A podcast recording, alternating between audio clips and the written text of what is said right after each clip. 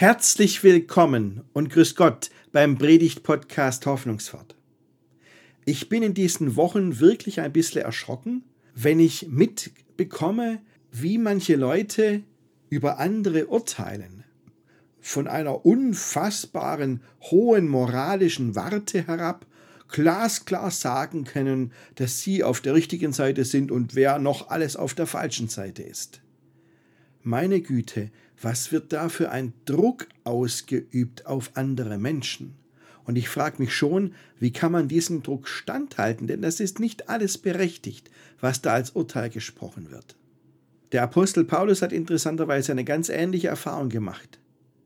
Aber er hat einen Weg gefunden, diesem Druck standzuhalten. Und darum geht es heute in dieser Predigt. Ich wünsche Ihnen viel Freude beim Zuhören.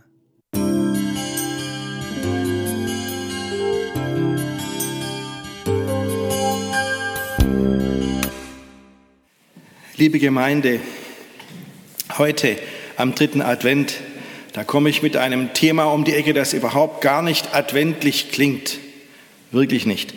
Aber wissen Sie, ich glaube, die Lösung dieses Problems liegt im Advent. Das fängt schon bei unserer Fußballnationalmannschaft an. Ja? Frage an die Fachleute unter Ihnen. Wie viele Trainer hat die Fußballnationalmannschaft? Unsere. Antwort. Hey Konfirmanden, wie heißt der Bundestrainer? Komm. Hansi Flick. Wieso steht in meiner Vorlage irgendwas von Yogi Löw? Jawohl, Hansi Flick. Und dann gibt es noch ein paar Co-Trainer. Ja? Ähm, also sagen wir mal so grob eine Handvoll, ich glaube vier sind es dann insgesamt, also eine Handvoll Trainer hat unsere Fußballnationalmannschaft. Und ähm, wenn aber äh, Weltmeisterschaft ist, dann steigt diese Zahl der Trainer auf etwa 40 Millionen. Weil jeder Mensch, der vorm Fernseher sitzt, denkt, er könnte mitreden und wüsste es natürlich besser als der Trainer es weiß, wie man das alles aufziehen muss. Ja, also jetzt werden Sie sagen, ist doch völlig normal. Auch ich bin Trainerin und Trainer der Fußballmannschaft, Nationalmannschaft, wenn sie es denn wirklich braucht. Und das braucht sie dann ganz sicher. Aber wissen Sie, ich glaube, das ist nicht nur im Fußball so. Das ist ein Zug unserer Gesellschaft. Das zieht sich ganz durch. Jeder hat Recht. Und jede. Und jeder ist moralisch weit besser drauf auf einer viel höheren Ebene als die anderen. Ähm, jeder kann beurteilen, alles, was in der Welt läuft und tut das auch kräftig.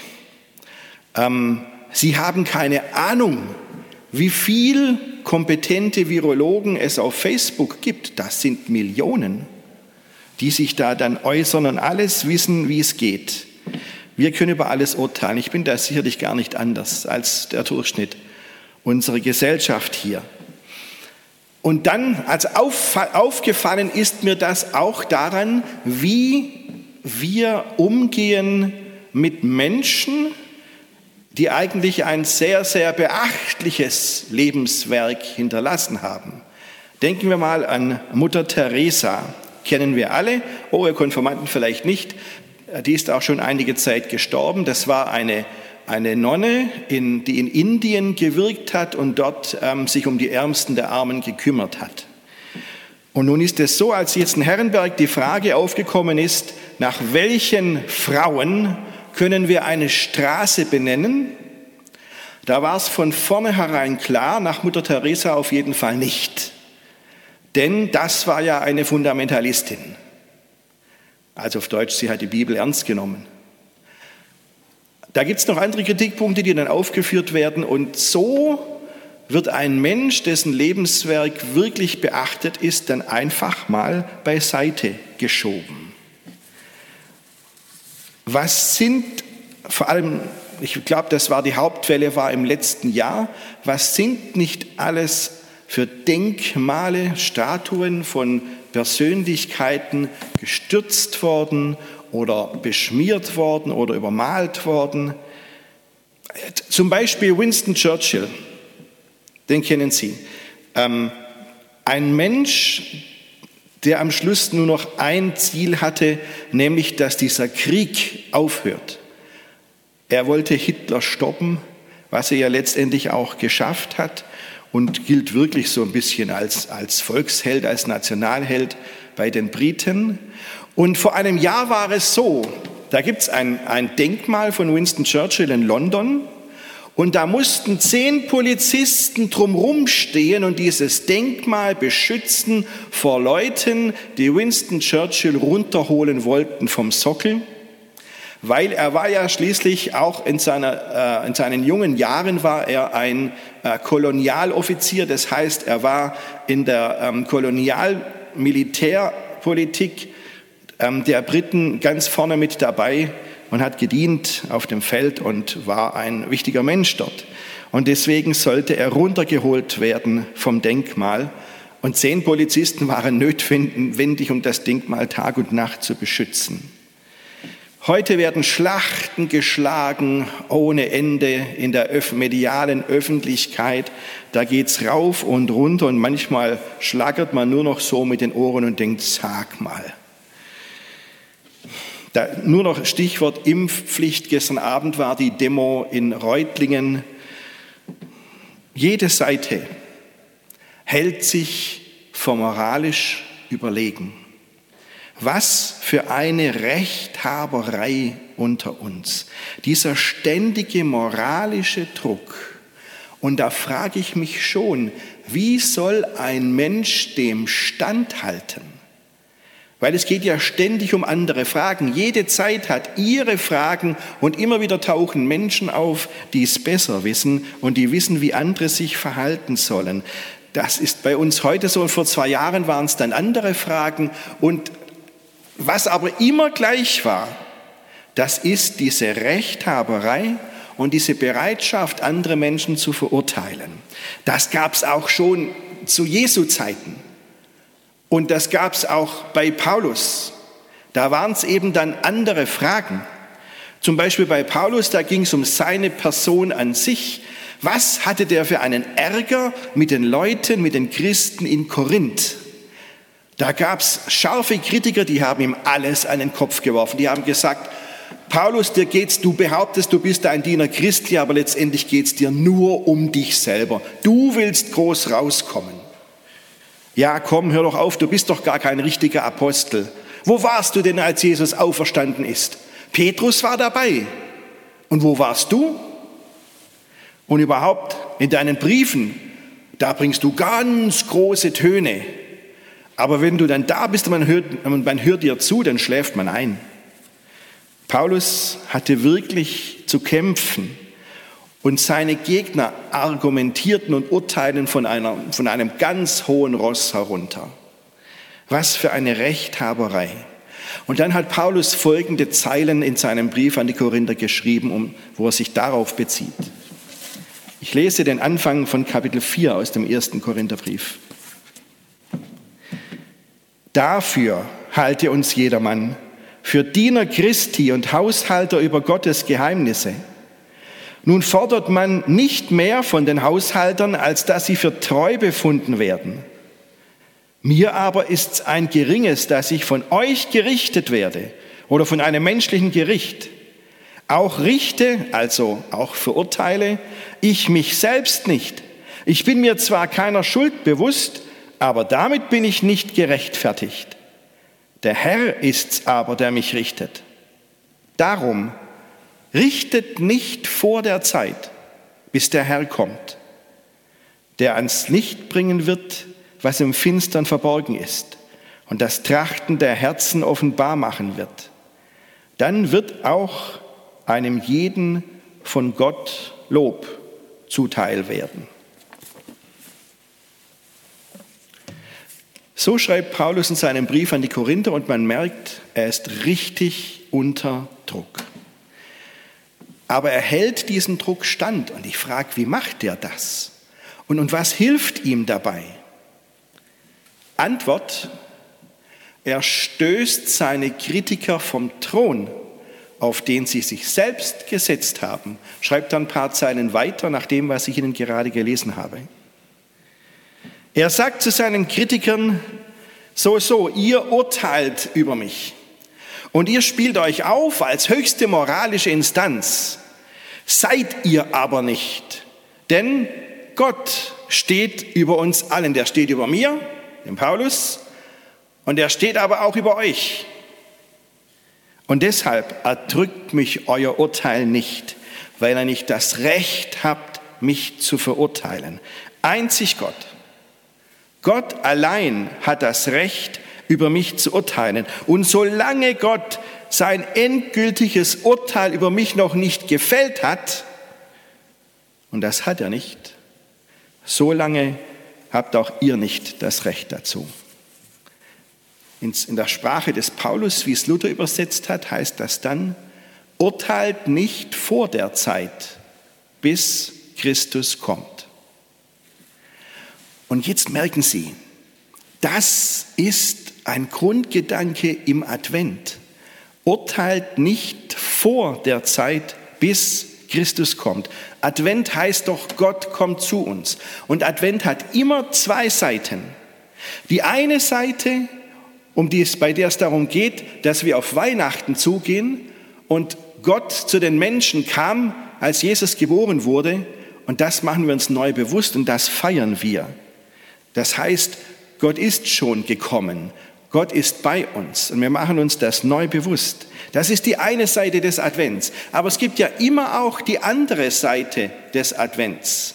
Er kommt zum Weltgerichte. Also Gott kommt erst noch, Christus kommt wieder und kommt uns entgegen. Und jede und jeder von uns muss sich einmal vor Gott verantworten. Das gilt auch für Paulus. Er nimmt sich ja selbst überhaupt nicht aus. Er sagt, auch ich, auch wenn ich mir jetzt keiner Schuld bewusst bin, das rettet mich nicht. Denn Gott ist es, der über mich urteilt. Also Paulus weiß, auch er muss sich vor Gott verantworten. Das sind die beiden Seiten des Advents und deswegen, weil Gott auf uns zukommt und wir uns dann vor ihm verantworten müssen, deswegen sagt Paulus, urteilt nicht vor der Zeit. Gott hat das letzte Wort und sonst niemand.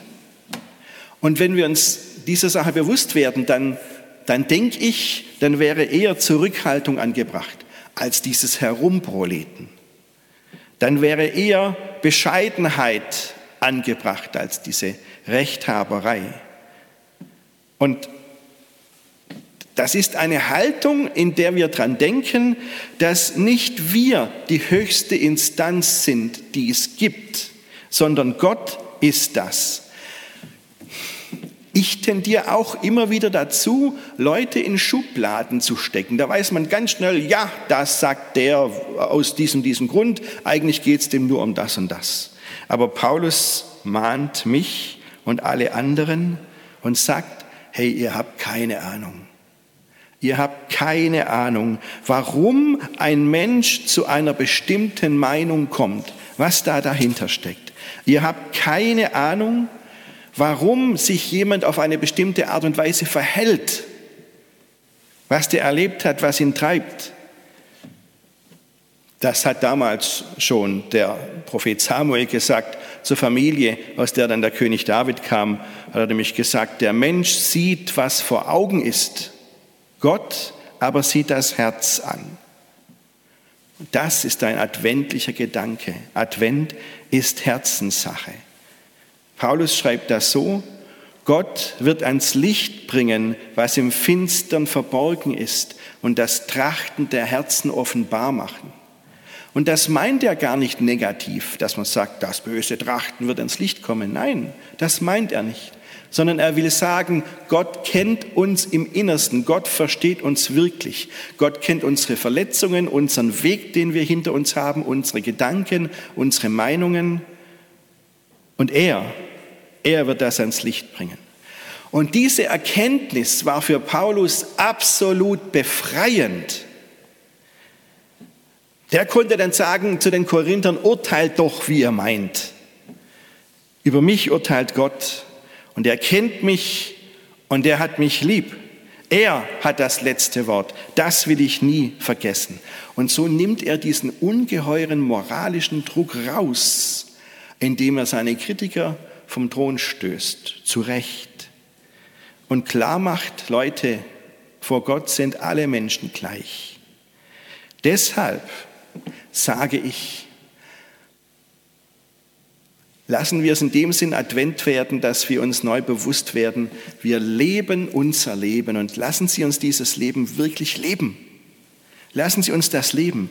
Niemand ist moralisch überlegen, niemand ist perfekt. Wir machen alle unsere Fehler und wir ändern mal unsere Meinung und kommen auf andere Gedanken oder machen was, auf das wir dann nachher ganz sicher nicht stolz sind und kommen wieder zur Vernunft.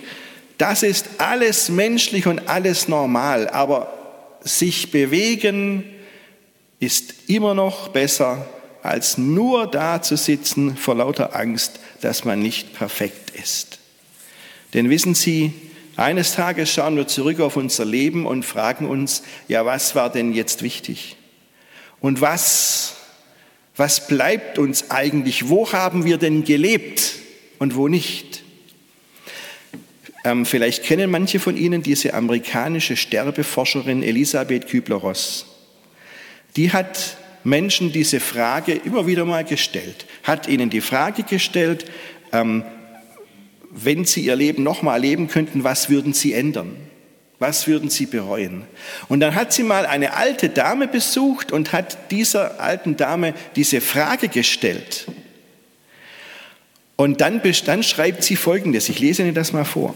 Dann schreibt sie, die alte Dame war im Begriff, mir zu antworten.